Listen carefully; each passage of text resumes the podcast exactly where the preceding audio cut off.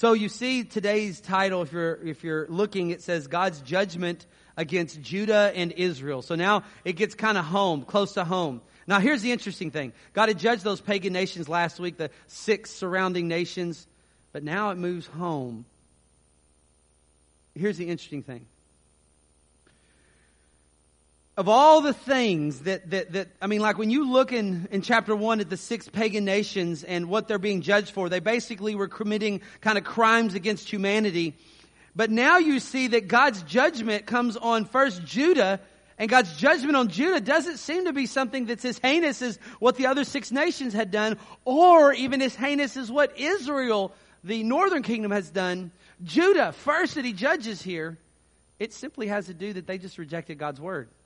Now, the interesting thing, like Judah, now, by the way, Judah had lots of those kind of sins, but the one that he mentioned specifically has to do with them rejecting God's word. Now, don't get me wrong. Judah was up to no good. They had lots of sins on the record. I mean, that's when you look in this text and he says in verse 4, for three transgressions of Judah and for four, I will not revoke the punishment. Remember we said what God says it was saying in that is, you already had a lot of judgment coming with three, but the fourth, my, my judgment's overflowing. I'm not going to hold this back. But notice in the text, specifically, no one's being killed here that he's judging for, or all the other things he could have judged them for, but in the text, he says, because they've rejected the law of the Lord. That's what he's judging them for right here. So, what's interesting is this rejecting God's word leads you down a really serious rabbit hole. And the rabbit hole is bad. There's a saying sin will take you further than you wanted to go, cost you more than you were willing to pay and keep you longer than you were willing to stay. And what we see in the text today, I want you to follow this kind of rabbit hole that God's judgment comes on His people and God's judgment comes on His people starting with how they treated the Word of God and how they treat the Word of God dictates everything from there. And what you see in the text is because they rejected God's Word, there was a descent into sin and it got uglier and uglier and worse and worse. When we descend into sin, all we got to do is look at how we're treating God's word. I mean, like, God's word will have everything to do with how we fight sin in our life. I've never met a Christian who fights sin well that doesn't read, study, meditate, pray on, their, on the scriptures. Never met that Christian. That Christian doesn't exist. So he starts off with Judah. Let's look at the text and kind of see what he, what he has to say to them. He says right here in verse 4, he says, Because they've rejected the law of the Lord. Now, what's interesting, when you see that word law and you look at the Hebrew at that word law, it uses the word Torah, the word that we use to describe the first five books of your Old Testament. Um, I almost said Matthew, Mark, Luke, John. Uh, Genesis, Exodus, Leviticus, Numbers, Deuteronomy the first five books. And so what he's referencing when he says you've, you've, uh, you've rejected the law of the Lord, what he's saying is you've rejected God's word. For the Jewish people, God's Word, these first five books were God's laws. It contained God's moral law, the Ten Commandments. It contained God's civil law, which was how their society was to be regulated under the one true God. And, and then also it gave them the ceremonial laws, which was their sacrificial system. It was their feasts and festivals. They were all pointing forward to Christ. So God had given them His law the law of the Lord, the moral law, the civil law, the ceremonial law that to guide Israel, to guide them as a nation, because this nation would someday bring forth the Messiah. So he had given them, and it says in the text specifically, that God's bringing judgment on them, not for all the things that he didn't mention, the three or four things, but one particular thing, because they have what? Rejected the law of the Lord. They've rejected God's word. And this is their judgment. Rejecting him. Now, what's interesting is this word reject. The rejecting the Torah, the first five books, it was, it was their kind of Bible. Now we have the completed Word of God. But that word reject, when you look it up, it has this idea of you're rejecting something with contempt. So it wasn't just that, oh, they just didn't like it. They had contempt for it. And they had contempt for it because God's way was not the way they wanted to go. God's thoughts were not their thoughts. What they wanted to do was bend God to their thoughts and will. And they, that's why they rejected the law of the Lord. They didn't like what the law of the Lord had to say. The law of the Lord had things for them to do. The law of the Lord said that, that, that they had to be moral and upstanding. The law of the Lord said they couldn't commit adultery. The law of the Lord said you had to have a benevolent posture towards, the, towards, towards um, those that were poor. The law of the Lord had commanded them to take Sabbath rest. The law of the Lord had told them how to live life.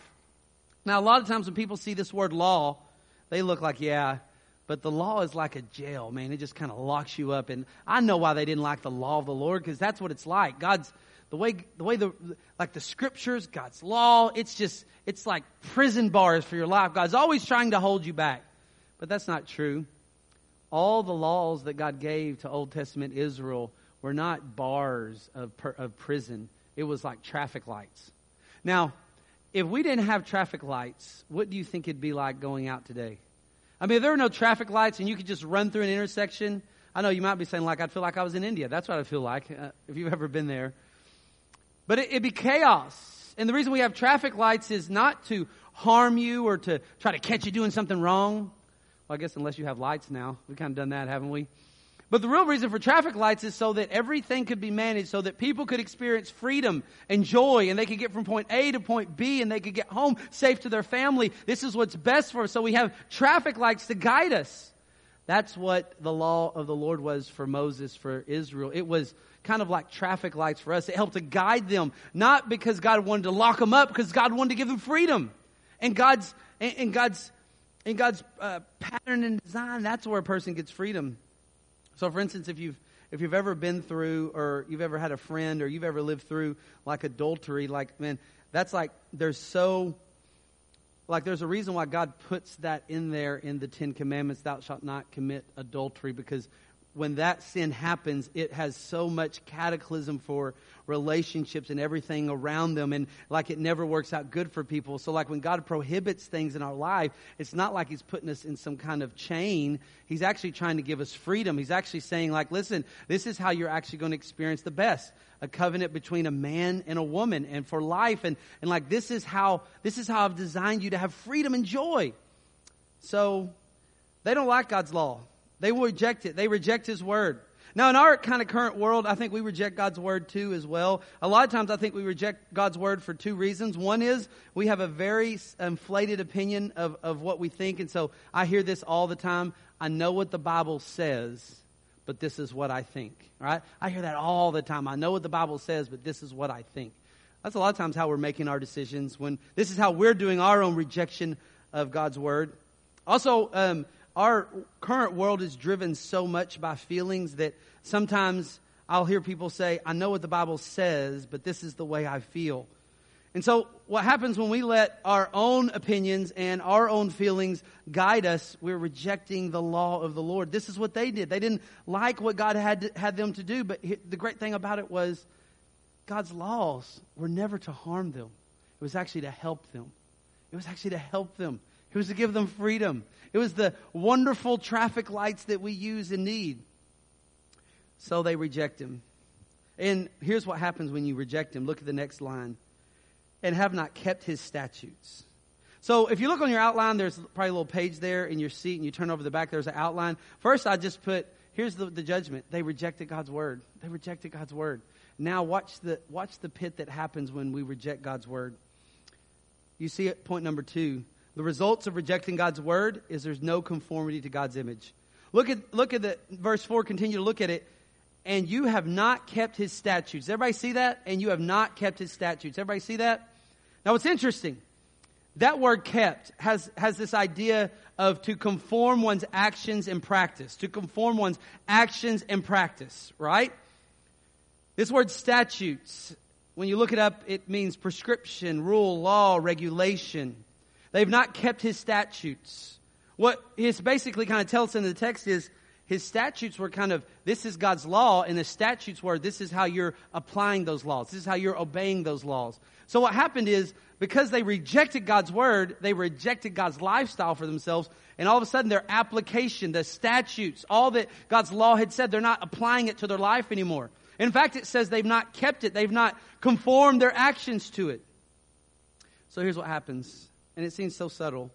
But when we reject God's word, the next step is we start rejecting being conformed to his image. And this is what it means. They have not kept his statutes. They are not conforming themselves to his statutes. What his what the Mosaic law in all its form had said, they're not conforming their life and applying it to their life. Now that may seem like, well, that doesn't seem like such a bad sin. Well, do you know all of life, like when God saved you and I? He saved me at 16 And Romans 8 says that God saved me, and part of that process of Him saving me is He is conforming me to the image of Christ. He's making me more like Jesus, right? So, like, if you're in life right now and you're sacrificing a lot for people, or man, you're just like in a difficult, or let's say you're in a relationship and you're trying to reconcile as hard as you can, and like it's just not going easy, listen, like you could be, God could be using that conform you to His image. If you're in, a, you're in a difficult work situation where you just kind of feel like, man, going into work each day, I feel like it's 21 Jump Street, or like, man, this is like really difficult. Like God could be using that to conform you to His image. You get up for work tomorrow and you're thinking to yourself, like, I don't know if my body's going to do this one more day. I just do not know if it's going to hold out. God could be using that to, to conform you to His image. But yet, what happens with Israel is because they reject God's word, they don't keep his statutes. They, they don't apply it to their life and they don't conform to his image. God had always designed Israel to be someone that conformed to what the one true holy God was like. By their lifestyle, obeying the Mosaic law was to show all the nations around what the one true God was like. At the same time, it, it, as they couldn't keep it because no man can be perfect, it showed them their sin and it would show them that they would one day need a Savior. So what happened is they, they failed that test because when the Savior came, by and large, Israel didn't accept Him. God had a reason for His law. He had a reason for His word, but they did not keep it. So they didn't conform to His image. Number three, we see the results of them rejecting God's word is they believe lies. Look what it says in the text. So they didn't keep its statutes because they rejected God's word but their lies have led them astray. So when we reject God's word, we don't conform to his image. We don't, we don't start living the way God designed us, the whole reason that, that he saved us, and then we start believing lies. And I'm going to tell you, when you start, when we start believing lies, it goes really bad for our life. It goes bad for them. In a minute, we're going to see the lies that they believe. It starts to lead them down a pit of, of, of really bad things. There's lies I think we tell ourselves all the time. Lies I think we tell ourselves is, uh, I could never forgive them for what they did. I'm worthless to God. People owe me. This lie I think we say sometimes, I can never change. That's not true. In Christ, you can change. I don't need people to worship God. You need people. I can never be forgiven by God. Sometimes people say that. These are lies we tell ourselves. And it all starts with rejecting God's word. And it's a, it's, it's a slippery slope. Rejecting God's word. Now we're not conforming our life to his image. We're not applying his word to our life so we can be conformed to his image. This is what Israel's doing, or Judah specifically. Now they're believing lies. Behold, their lies. Now look at point number four. This is what happens. Now they wander from God. Their lies in verse 4 have led them astray. They're straying from God now. Now it's interesting. This, this word, their lies have led. That word led, when you look it up, it has this idea of wandering about, like meandering away. So now they're wandering away from God because of the lies that they believe. It's led them astray. So this past uh, couple weeks ago, um, are y'all familiar with? Uh, he was a real popular pastor years ago, um, and um, his name is Josh Harris. How many of y'all know this guy or heard of this guy? Know this guy? Several of y'all know. So if you know the story, a couple weeks ago, Josh Harris came out and did like a, a public posting and said, "Hey, my wife and I are getting a divorce, and I'm no longer a Christian." You know. Now, for those of you that know Josh Harris, I mean, he he actually he was he wrote this pivotal book um, as a 19 year old called "I Kissed Dating Goodbye." I would encourage you to read that book quickly because it's not going to be in print much longer. He's asked that his publishers, when the contract runs out, that that book would no longer be available for print. He uh, and by the way, I've recommended that book tons of times. Still a good book to read. Um, but he's, he rejects what he's written in that book. He wrote a book called Sex Isn't the Problem, Lust Is. Great book. I, I've, hand that, I've used that book many times when talking about lust. He says he doesn't believe that book. He asks that that, that book, once the, the publishing runs out on it, that that book wouldn't be reproduced anymore. Several other books. This guy was kind of one of the youngest megachurch pastors back in the day and, and very influential, a great writer, come from a great homeschool family. I mean, like, when you've, I've watched interviews with his parents and you're just like, these parents are uh, like, these parents, we should all just sit at the feet of Josh Harris's parents and listen to them and do exactly what they do. I mean, like, it was amazing the insight of cultivating worship in the hearts of their kids. So it, it was amazing. So comes from a great family. So here's a guy who one of the most influential pastors in our country, a well trusted author, well trusted voice that today says, I no longer am a follower of Jesus. So, how does that happen? Well, it's a, it's a small kind of descent. It starts with rejecting God's word. It starts with saying, I know what God's word says, but this is what I think. And then it's a slow descent. Several years ago, he, he put out, he put out some, some information and said, The books that I've written, I don't want them to be published anymore. He already said that way before this. Like, I don't believe the things that I've said anymore. And here was his reasoning. He said, I've interviewed several people who read my books and I see how it affected their life, and I just don't think that's the way that's the way it ought to be. So what happens is this. He, he writes things that are true to God's word, but then people begin to he begins to listen to the lies that people say, rejects God's word, God's word, embraces what man says, and before you know it, there's a descent that happens that now his marriage is over, and now he is, a, is declares himself not to be a believer. Hebrews says he probably fits in the qualification of an apostate, which means like that's going to be hard for him to come back. It's, it's, it doesn't look very good. How does that happen?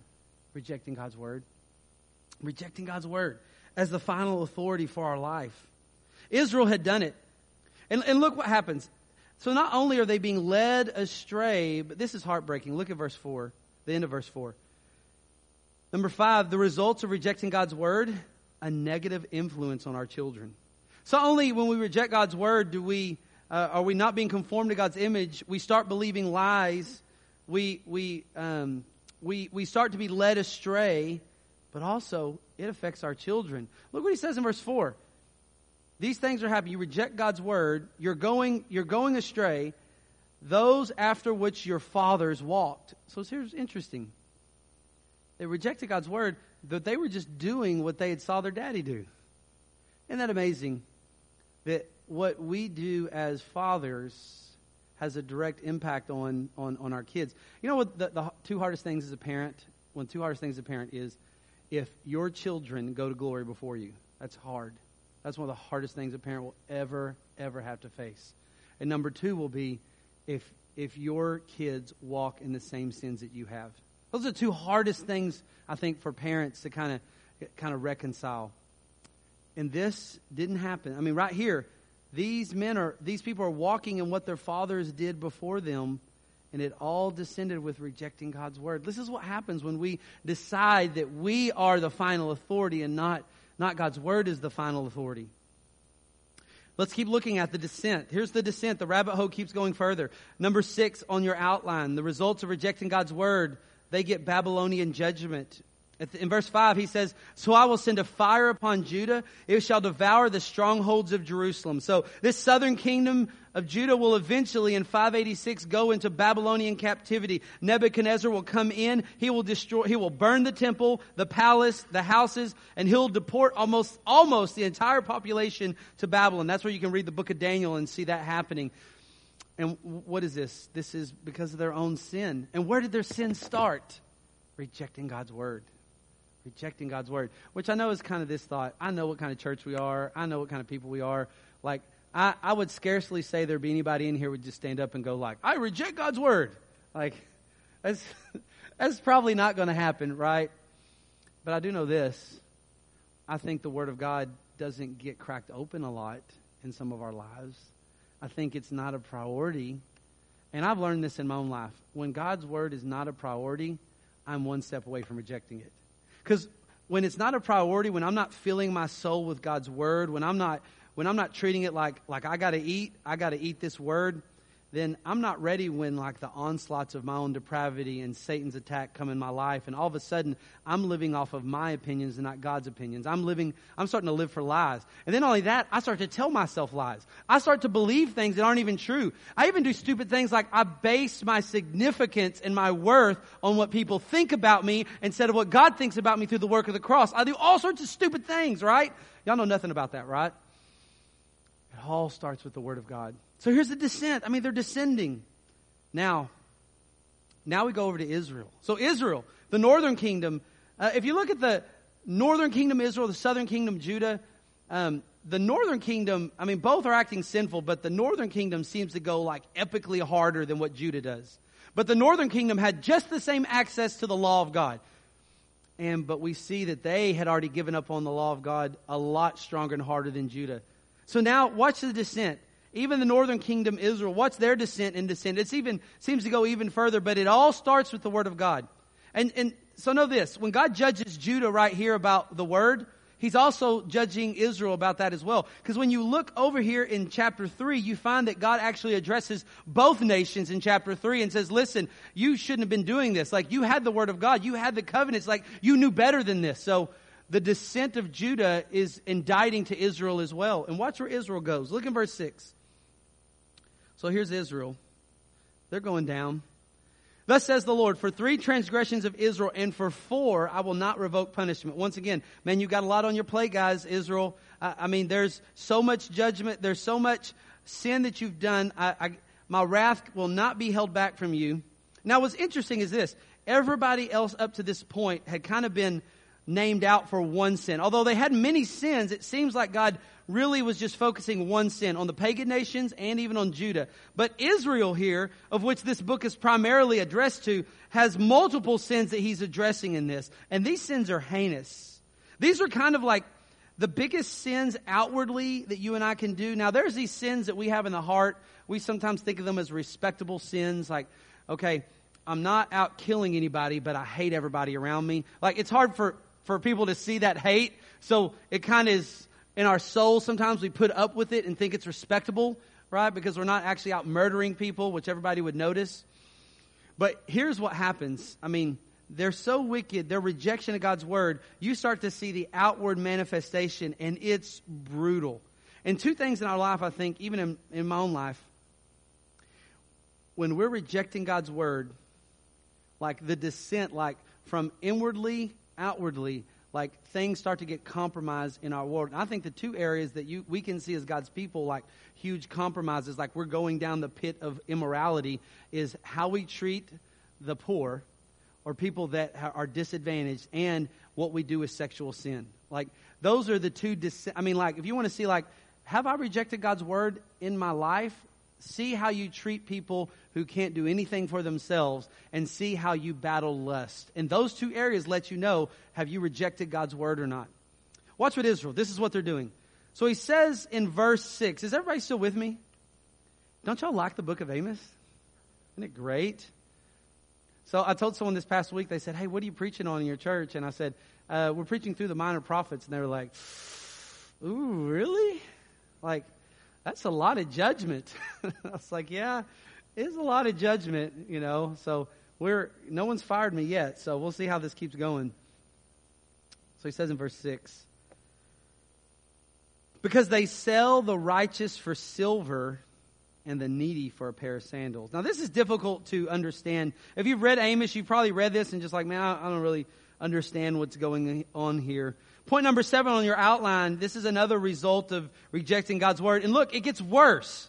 This is how sin starts. It seems respectable at first, but then it just gets worse and worse. Remember I told you, sin will cost you more than you are willing to pay. Keep, well, on. Sin will cost you more than you're willing to pay, take you further than you're willing to go, and keep you longer than you were ever willing to stay. Like this is what sin does, right? Remember, it kind of looks kind of innocent at first. Like, okay, they're rejecting God's word. Okay, so they're not conforming to Yahweh's image. Okay, I get it. Oh, well, they're believing some lies. Oh, I get it. Oh, okay, they're being led astray. Okay, they're not setting good example for their family. Okay, I get it. Yeah, that's bad, but it's not the worst. I mean, maybe it's just going to stop with their, you know, as long as they just don't go too bad past that, you know, I guess I can deal with this idea of like I'm not leading my family well, and yeah, I'm believing lies. I'm believing lies about about myself, and I'm yeah, I get it. I'm I'm not living fully like Jesus. Like you know, Lord help me. This is okay, right? That that's where we think a lot of times, right? It won't stop there. Sin always costs more, and it always go further, and it always keeps you longer than you're willing to stay. So it descends. Watch the descent that Israel goes into. Israel's piggybacking off Judah here, right? So when God's judging Judah, he's judging Israel. They're, they're both still God's. They're still God's people who have his word, who know his law. So what you see, number seven, is they commit social injustices towards the poor. It says, because they sell the righteous for silver and the needy for a pair of sandals. Let me break this down. Because they sell the righteous for silver. So there's two things that interpreters look at this, and it could be either or, but what looks like is they sell the righteous for silver. The righteous would be someone who's in a right position, and many interpreters have said what's happening is so in, in Israel, when you became indebted, like when you got came into poverty and you could not help yourself, it was not uncommon that someone in Israel would actually loan you the money to kind of help you out. Or, or you would mortgage, you kind of mortgage your land so they could give you the resources. Sometimes you would actually be kind of an indentured servant to them. Or sometimes you, you might give them something small so until you pay off that debt. But the way God designed it, and we don't have time, but I want you to go back sometime and look at Deuteronomy 15 uh, what time do we have right now? 14? I got 14 minutes. I might be able to actually read this, so I may, may not have to do that. God had a very, actually do this. This isn't going to make sense unless you get to read it. Hold your place there and just go over to Deuteronomy. I want to read something for you. You just got to read this. So God had a, in his law, this was how Israel was to treat its poor people, right? the poor widow, the poor person, the person that come on hard times. Like this is how the benevolent policy that they are supposed to have towards each other. Now Israel, because they had punted and rejected God's word, and they weren't conforming to God's image, they were believing lies, right? You get it? The descent. Now they're not obeying they're not obeying him in this way, and it was it was being perverse, right? There's a reason why Solomon could build so much. He was building on the backs of poor people, right? What, what was one of the reasons I think God, David was a man after God's own heart? Well, David had a very benevolent posture towards the poor, right? so look right here in verse 15, in chapter 15. Look at there. this is how it's supposed to work in, in Israel society. At the end of every seven years, you shall grant a release. This is Deuteronomy 15. Are y'all with me? Are y'all okay with reading the Bible in church? Y'all okay with that? All right. Yeah, uh, no, to just chapter 15, verse 1. Chapter 15, verse 1. At the end of every seven years, this is how they treat the poor. You shall grant a release. And in this manner of the release, every creditor shall release what he has lent to his neighbor. So if your neighbor was in need, was in poverty, you, and you could lend, you lent to him. And, and if he paid you back, ducky. If he didn't pay you back at the seventh year, it was released, okay? All debt was released. How would you like that today, right? Wouldn't that be great? Cancel the mortgage. He shall not exact of it of his neighbor, his brother, because the Lord's release has been proclaimed. Look at that. So that was their, you loaned to the guy to help him out. And, and by the way, I'm not talking about always just, hey, let me just give you this. If like the guy could work, you're giving him a loan to fl- so he can go back to work and he can pay back. That was, that was the goal. But still, if, if you didn't get paid back and the, and the, the, the seventh year of rest came and all the debts were, were canceled, you were to still be happy about that because that's the Lord providing. Now watch this. Of a foreigner you may exact it, but whatever is yours is with your brother, your hand shall release it. So this was among Israel's society. Verse 4. But there will not be no poor among you, for the Lord will bless you in the land that the Lord your God is giving you for an inheritance to possess.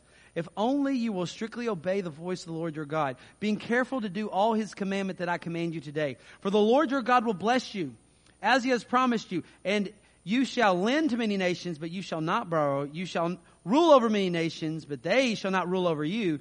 If among you one of your brothers shall become poor, in any of your towns within your land that the Lord your God is giving you, you shall not harden your heart or shut your hand against his poor brother. Like you don't, you don't walk around and go like, get a job, right? I can remember that when I became a new Christian, I was riding around with a, with a man who was a Christian, an older gentleman in my church, and he pulled, I remember him rolling down his window when someone was, now I get some people who are asking for money or just swindling people. I get it, right? But he rolls down his window and, and yells out, get a job, bum and rolls up his window and takes off, right? That's the opposite of the heart that God's describing here. But you shall open your hand to him and lend to him sufficient for his need, whatever it may be. Take care lest there be an unworthy thought in your heart and you say, the seventh year, the year of release is near. So he's just saying, even if the seventh year is coming close, don't shut your heart towards him. Be compassionate towards him. Ask the Lord what you can do. And your eye look grudgingly on your poor brother. I have to say, don't you struggle with that? I do sometimes. Like, why'd you get into this? What'd you do wrong? Why are you, why are you burdening me with your, with your poverty when, when I went to work? Do you understand the, the heart of this, right? You shall give to him freely. Your heart shall not be grudging when you give to him because, because for this the Lord your God will bless you in your work and in all that you undertake. For there will never cease to be poor in the land. Therefore I command you, you shall open wide your hand to your brother, to the needy, to the poor in your land. This is God's like like posture, like be want to give to them, want to be generous, like do this, like loan them the money. The seventh year, if they don't have it paid back, release the debt. Look, this is a very benevolent policy. Verse 12.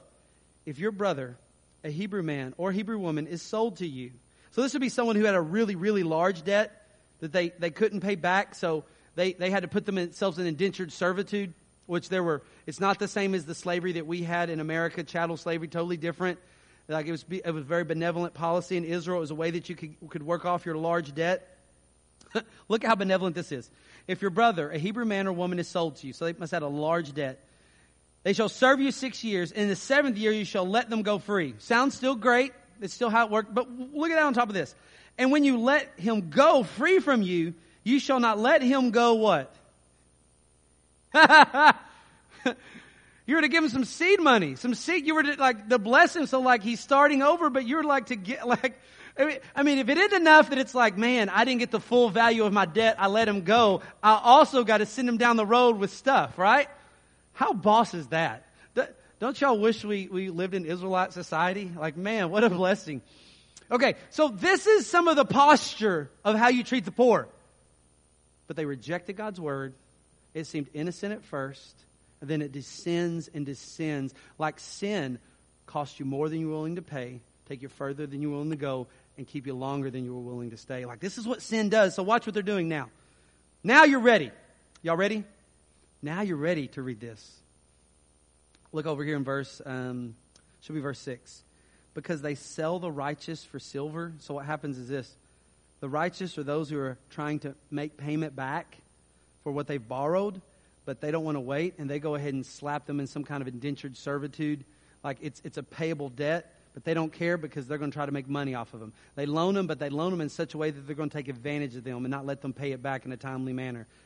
It says, and the needy for a pair of sandals. So uh, sometimes a poor person would offer up something as kind of collateral that I'm going to pay you back. So something like sandals is small, it's payable back. But it says that because they sell the righteous for silver and the needy for a pair of sandals, someone had used something small like the collateral of their shoes weren't, weren't being given the ability to pay it back and were being slapped in, in, in, in servitude. Even some commentators said since the people with money have money and the people that don't have money, they were taking them to the civil courts. And when you kind of know, like, like, I love our justice system, but it still exists that the people who have more money tend to get a better fair shake in the justice system than the people without money, right? That just, it, it kind of still happens that way.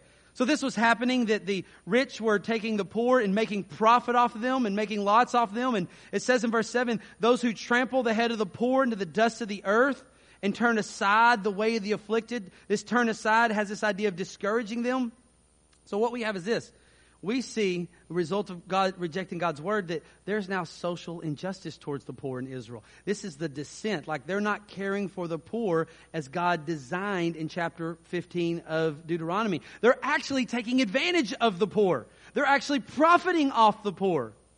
This is the descent that happens. And by the way, I know you may be saying, well, you know what? I don't take advantage of the poor. I don't do anything to them. Well, yeah, but what's our heart like towards them? I mean, do we ever just like not care? Or do we ever kind of say like man i'm tired of people with poverty and like man i'm like do you ever get kind of like frustrated like god i hate that i have to think about this or i hate i mean like have you ever went the opposite way and said lord i don't know what i can do right now but lord would you speak to me about it? Like have you ever just given uh, with a begrudging heart and by the way, that doesn't always mean just giving. That means like in there, it was a lot of times it was a loan. You know, one of the greatest ways to actually give to the poor is not just to always just give money, but it's like try to find some way to employ them or some way to give them a job. I know at this point, some may say, well, like, what if, what if they sue me? like, okay, so they sue you, but guess what? They probably don't have any resources anyways to sue you, right? So they're not going to be lawyered up very well anyways. And by the way, if the worst thing in life that happens to you is someone's going to sue you, so what, right? I don't know about you, but I've not seen I've not seen a U-Haul following a hearse, right? I've never seen that. I've never I've never seen like Orion Federal Credit Union like dragged behind someone's someone's coffin. Not going to happen. Like you probably weren't going to check you weren't going to check out of here with anything anyway. So like like don't be afraid of that kind of thing. That's what people say all the time. I mean like uh, I mean sometimes even when you you do give to people who are in poverty, sometimes it's easier just to even give money just so that you can walk forward and just not do anything. But sometimes it takes effort to actually say, I'm going to get to know this person. And you know what? I'm not going to. I'm not going to give them money, but you know what I'm going to do? I'm going to take them to, to get some clothes, and I'm going to run them to a job interview, and I'm going to try to actually make a way that I can actually help them in the end, not just hurt them. And that is terribly inefficient for our life that is all made to just swing through a, a fast food joint and get our dinner in five minutes, right? I know that doesn't work with our philosophy. But that's what Israel was doing. That's where sin goes. It descends where those who are impoverished and can't even take care of themselves, no one cares. And in fact, they're, they're taking advantage of them. Now look what happens. Next, there's a descent into sexual sin. Which I'll say, if you look at our country, I, I don't think our country has a benevolent policy towards poverty. Actually, when you look at kind of our country, I think we, it has an entrapping political kind of system for poverty. Even God's people, I think, are scared of poverty. Like we're scared to even get our, our hands dirty with it. But what's the next descent? It says in verse 8, actually, I'm sorry, in the middle of verse 7, a man and his father go into the same girl, so that my holy name is profaned. So the next kind of slide, result of rejecting God's word, you've got sexual sin. And like, how bad can sexual sin get? That seems really, really bad. That a father and son will be going into the same prostitute. I mean, what kind of discipleship had that father had to have that that can even happen, that can even go about? This is how far sin takes you. It starts small. Okay, I don't like what God's word says. I'm not going to do. I'm not going to do it. I have my own way. This is what I think. Okay, I, I can. Okay, I'm not going to be conformed to his image as a result. I can live with that. Okay, I'm going to start believing some lies. I can live with that. Okay, my kids are going to see a bad example. Okay, I can, I can live with that. It's just a further descent. Sin costs you more than you're willing to pay, take you further than you're willing to go, keep you longer than you're willing to say. This is what sin does. By the way, um, this area of sexual sin, you know, I love that when the Bible describes sexual sin, it uses the word porneia, sexual immorality it's a junk drawer word, meaning it's not a junk drawer like it's bad. It's a junk drawer as in everything flows into that. Like, what is sexual immorality? Anything that's not in the covenant of marriage between a biological man and biological woman. Any sex outside of that is, is, is considered sexual immorality. Anything is considered sexual sin outside of that. You mean like, I, I mean, I'm not going to have to describe because I, I have some look. We see I see kids in here anything outside of that between a husband and wife is sin. So, yes, third base in a dating relationship is sin. All right? You get me, right? I mean, like anything else. I know you may say, like, Nick, why do you have to say that kind of stuff? Because I cannot tell you how many Christians who are dating think that everything's okay as long as we don't have sex organ to sex organ contact like like God's like we're still we're still technically on the righteous. No, you're not. You're not. That's a junk drawer word, right? Anything outside of that between a husband and wife a, and the covenant of marriage is sin. That goes from, from pornography to masturbation to anything in between, not in the confines of marriage. Now, I, I say all that to say this because that kind of sin has a direct thing that's so damaging. Look what happens in that verse. So my what? My holy name is profaned. By the way, th- this is one sexual sin. You know why sexual sin hurts so bad? Because it really profanes the holiness of God. It really does. Man, it just this is why like of all the sins that when people get into they like feel heavy in conviction, this one does, but there's a reason. It profanes the name of God. It profanes his name. It doesn't make much of his name. And just so you know, this is a descent. So it just started with like so like for instance, I've, I've, I mean, I've been around enough men. I've been around a lot of men, and like, I cannot tell you how many men have have have said this thing to me before of like, you don't understand, Nick. I've got needs. Like you don't understand. Like, there's things that I want, and as long as I'm not hurting anybody, like it's okay, right? You know what that man has done? He's rejected God's word because God's word says, husband, wife, covenant of marriage. That's it. And he said, I'm going to choose my own way. And before you know it, he's descending. Okay, look at verse 8. All right, y'all still with me? Y'all love Amos? Any amens for Amos? some amens or some oh me's? All right. Up, oh, my time's up. Let's end. Okay. Uh, I'll end it here. So look at this. So next, you see this the result of rejecting God's word. Um, they abuse they abuse the collateral for the poor. So sometimes remember they'd take collateral from the poor just as a way that they'd work honestly, but God regulated that.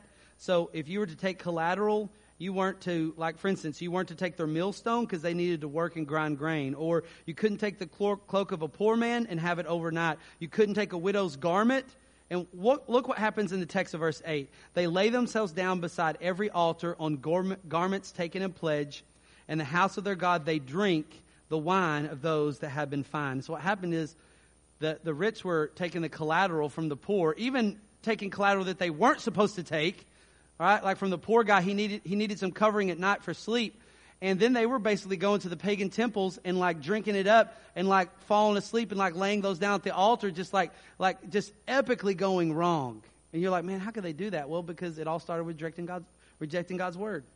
Now here's the thought man, Nick, they sunk so low. What in the world do we do? Like, oh, like they sunk so low. Like, what do they do now? We'll, we'll look what happens. When you sink low, when you reject God's word, when you're far from Him, like, how do I get back? What do I do to get back? You've got to remind yourself of God's glorious redemption. Look what happens in verse 9. So he's telling them all this. Now look what he says in verse 9. Oh man, this is great. Points us right back to the gospel. So Amos says to them, This is what God says. Yet it is I who destroyed the Amorite before you when they, they came into the land. God destroyed the Amorites whose height was like the heights of cedars, who was as strong as oaks. I destroyed the fruit above and the roots beneath. Also it was I who brought you up out of the land of Egypt and led you forty years in the wilderness to possess the land of the Amorites. And I raised up some of your sons for prophets and some of your young men for Nazarites. It is not, is it not indeed so, O people of Israel, declares the Lord? Like how do they find their way back? Redemption. When you look at them being delivered from Egypt, God had redeemed them by his own strong hand and brought them out. What's God pointing us back to in this? I believe we have a, a, a, picture of the gospel here that God's redemption is what brings us back. What brings us back from sin? Remembering that He has brought us back from sin by His own sacrifice on the cross. What brings me back to the Word of God is the thankfulness of remembering what Jesus has done for me. What is oh, Amos trying to point to them? He's trying to say, listen, you didn't beat the Amorites. Yahweh built the Amorites and you didn't leave Egypt. Yahweh brought you out of Egypt. And what's God saying to God's people? Us? You didn't bring yourself out from sin. Jesus brought you out from sin. And you don't keep yourself from sin. Jesus keeps you from sin. Do you see the gospel in this? Like, how do you get back? You remember the gospel. That's what he's trying to get across. And if they don't, here's what happens. Behold, I will press you down in your place as a cart full of cheese presses down. That's the judgment that's coming for them if they don't repent. Flight shall perish from the swift. In verse 14, the strong shall not retain his strength, nor shall the mighty save his life. Judgment will happen for them. He who handles the bow shall not stand, and he who is swift of foot shall not save himself, nor shall he who rides the horse save his life. All the strength that they think they have, all their wealth, all their military might is nothing before the Lord's judging hand. And he who is stout of heart among the mighty shall flee away naked in the day. No courage for these warriors. If they didn't repent, Assyrian, Assyrian empire was going to come after them. And in the end, they did because they never heeded God's word. They rejected him. They never took what Amos had to say here and go, go back and remember redemption. What motivates me to repent of sin and come back to his word like this descent of what sin does? Remembering the gospel. We never graduate from it. What keeps me going? It's Jesus. what He's done and what He's doing, this is what delivers us back. This is why we never stop talking about what Jesus has done. This is our, our prize, our goal, our joy. Y'all get it? Do you get it? Do you see the, the gospel message? Do you see the thread, the scarlet thread that runs behind this? It's always been about the gospel. Would you stand with me? Lord, thank you that we could look in your word and see ourselves. I see us in the story of Judah. I see us in the story of Israel. I see, I see the things they do, the things that we do. Let us, as you delivered them from the, Amor, from the Amorites, you delivered them from Egypt, you have delivered us by your own life. Let us live in light of that. Let that be what we glory in and joy in. Bring us back to your word for your glory to make much of your holy name among the nations. God's people said, Let's worship together. Stand to your feet.